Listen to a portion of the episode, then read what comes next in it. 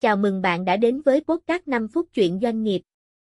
Trong tập podcast này chúng ta sẽ cùng nhau tìm hiểu phần 4, quy luật nhận thức trong 22 quy luật bất biến trong marketing.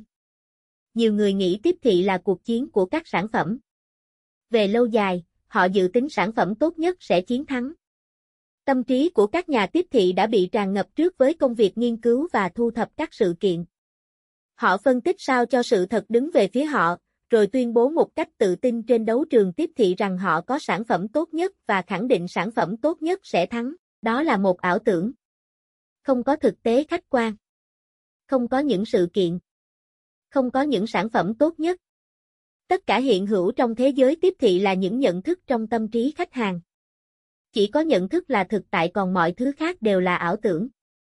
Tất cả sự thật đều có tính tương đối tương đối với tâm trí của bạn hay tâm trí của người khác. Khi bạn nói, tôi đúng còn người kia sai, thực ra là bạn muốn nói mình nhận thức hay hơn người nào đó. Hầu hết mọi người đều cho rằng mình nhận thức hay hơn người khác. Họ có cảm giác của một sự hoàn hảo mang tính chủ quan, nhận thức của họ luôn chính xác hơn người láng giềng hay bạn bè. Sự thật và nhận thức trở nên hợp nhất trong tâm trí, không có sự khác biệt giữa hai điều đó. Đó là điều khó nhận thấy. Đương đầu với thực tại phủ phàng là sự cô đơn trong vũ trụ, người ta tự tách mình ra khỏi thế giới. Họ sống trong một đấu trường của sách vở, điện ảnh, truyền hình, báo chí. Họ thuộc về các câu lạc bộ, các tổ chức, hội đoàn. Bức họa bên ngoài của thế giới hình như thật hơn là thực tại bên trong tâm trí họ. Người ta bám víu vào sự tin tưởng rằng thực tại là thế giới bên ngoài của trí tuệ và cá nhân là một hạt bụi của vũ trụ. Thực tế ngược lại. Chỉ có một thực tại bạn có thể chắc chắn tin vào, đó là nhận thức riêng của bạn. Nếu vũ trụ hiện hữu, nó hiện hữu bên trong tâm trí của chính bạn và tâm trí của những người khác. Đó là thực tại mà các chương trình tiếp thị phải đương đầu. Có thể có thực các đại dương, sông ngòi, thành phố và nhà ở nơi đó, nhưng chẳng có cách nào cho chúng ta biết các vật này ngoại trừ thông qua nhận thức riêng của chúng ta. Tiếp thị là một sự vận dụng các nhận thức này. Hầu hết các sai lầm về tiếp thị bắt nguồn từ giả thuyết là bạn đang chiến đấu trong một trận chiến của các sản phẩm. Tất cả những điều luật trong cuốn sách này lại rút ra từ những quan điểm ngược lại. Một số nhà tiếp thị khảo sát những quy luật tiếp thị tự nhiên dựa vào một lập luận sai lầm, sản phẩm chính là trung tâm của các chương trình tiếp thị và rồi bạn sẽ thắng hay thua dựa vào sản phẩm. Đó chính là lý do tại sao đường lối tiếp thị tự nhiên của một số sản phẩm từng được coi là hợp lý luôn bị sai lầm. Chỉ có cách nghiên cứu cách nhận thức được hình thành ra sao trong tâm trí và đặt trong tâm các chương trình tiếp thị của bạn trên các nhận thức này bạn mới có thể vượt qua các sai lầm căn bản của bản năng tiếp thị. Mỗi người trong chúng ta, nhà sản xuất, phân phối, đại lý, khách hàng đều nhìn thế giới qua một cặp mắt.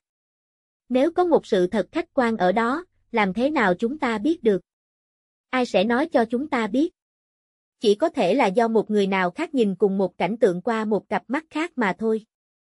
Sự thật không hơn không kém chỉ là nhận thức của một chuyên gia, mà ai là chuyên gia? Đó là những người được người khác công nhận họ là những chuyên gia. Nếu sự thật là ảo ảnh như vậy tại sao có quá nhiều bàn cãi trong tiếp thị gọi là những sự kiện? Tại sao có nhiều quyết định tiếp thị dựa trên việc so sánh những sự kiện? Tại sao nhiều nhà tiếp thị coi sự thật đứng về phía họ, rằng các công việc của họ là sử dụng sự thật như là vũ khí để sửa chữa những sai lầm đã hiện hữu trong tâm trí của khách hàng? Các nhà tiếp thị tin tưởng vào các sự kiện bởi vì họ tin tưởng vào thực tại khách quan. Nó cũng thật dễ dàng để các nhà tiếp thị cho rằng sự thật ở về phía họ. Nếu bạn nghĩ là bạn cần sản phẩm tốt nhất để thắng trong trận chiến tiếp thị, thì bạn sẽ dễ dàng tin là mình có sản phẩm tốt nhất. Tất cả chỉ đòi hỏi bạn một sự sửa đổi nhỏ trong nhận thức của chính bạn. Thay đổi tâm trí của khách hàng lại là vấn đề khác. Tâm trí của khách hàng rất khó thay đổi. Với một chút kinh nghiệm về một loại sản phẩm, người tiêu dùng cho rằng họ đúng. Một nhận thức hiện hữu trong tâm trí thường được diễn giải như là một sự thật chung. Người ta nghĩ hiếm khi nào, nếu không muốn nói là không khi nào họ sai lầm, ít nhất là trong tâm trí của họ. Thật dễ dàng để nhận thấy sức mạnh của nhận thức qua sản phẩm khi những sản phẩm được tách biệt nhau. Ví dụ, Toyota, Honda và Nissan là ba hãng xe lớn nhất nhảy vào thị trường Mỹ. Hầu hết các nhà tiếp thị cho rằng cuộc chiến giữa ba nhãn hiệu được căn cứ vào phẩm chất, mẫu mã kiểu dáng, công suất và giá cả. Không đúng như vậy. Cái gì mà người ta nghĩ về xe Honda, Toyota và Nissan thì ý nghĩ đó quyết định nhãn hiệu nào sẽ thắng.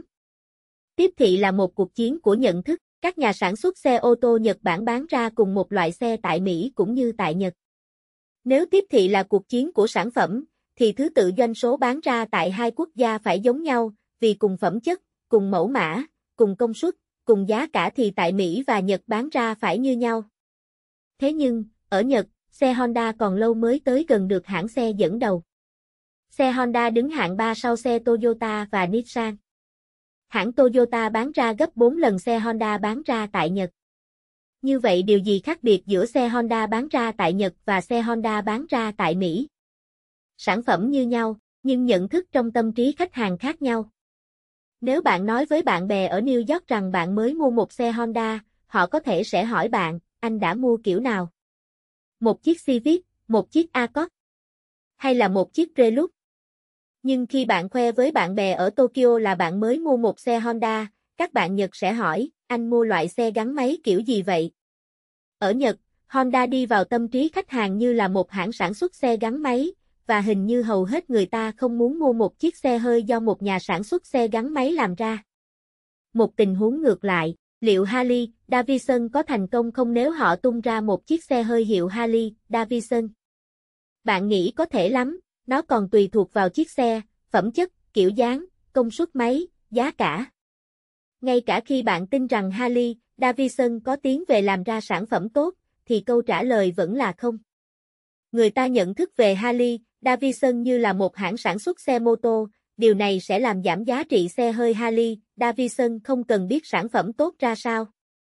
Tại sao hãng súp Campbell đứng thứ nhất ở Mỹ mà không làm nên trò trống gì ở Anh? Tại sao súp hiệu Hen đứng đầu ở Anh mà lại thất bại thảm hại ở Mỹ? Tiếp thị là trận chiến của nhận thức, chứ không phải của sản phẩm. Tiếp thị là quá trình giải quyết các nhận thức này. Nhiều nhà kinh doanh thức uống tin rằng tiếp thị là chiến tranh mùi vị.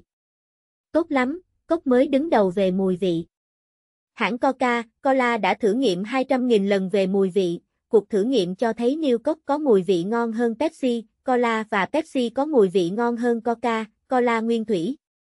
Nhưng ai là người thắng cuộc chiến tiếp thị này? Thức uống được coi là có vị ngon nhất trong thí nghiệm là New Coke lại đứng hạng 3. Thức uống ngon thứ ba trong thí nghiệm là Coca, Cola nguyên thủy lại đứng hạng nhất. Bạn hãy tin tưởng vào cái gì mà bạn muốn tin. Bạn hãy nếm những gì mà bạn muốn nếm. Tiếp thị nước giải khát là cuộc chiến của nhận thức, không phải là cuộc chiến của mùi vị. Cuộc chiến càng khó khăn hơn khi khách hàng thường quyết định mua hàng dựa trên những nhận thức cũ. Hoặc thay vì dựa vào chính nhận định của họ, khách hàng lại quyết định dựa vào nhận thức thực tế của người nào đó.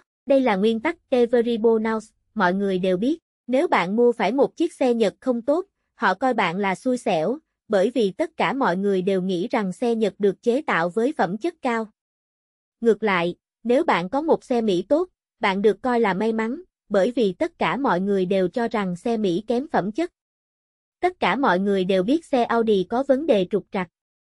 Ngày 23 tháng 11 năm 1986, hãng thông tấn và truyền hình CBS phát đi trong chương trình 60 phút câu chuyện mất sự điều khiển. Phóng sự này lưu ý mọi người về một số lời phàn nàn của người tiêu dùng về sự gia tăng tốc độ không kiểm soát được của xe Audi. Số lượng xe Audi bán ra tại Mỹ sụt giảm tới mức từ 60.000 xe trong năm 1986 xuống còn 12.000 xe năm 1991.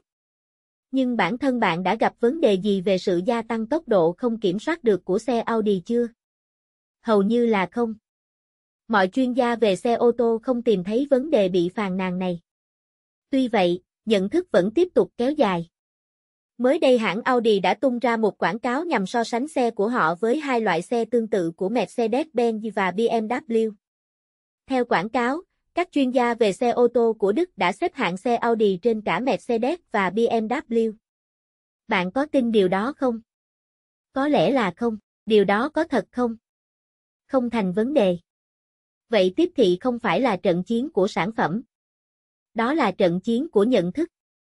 Trong tập cốt các tiếp theo, chúng ta sẽ cùng nhau tìm hiểu về quy luật tập trung.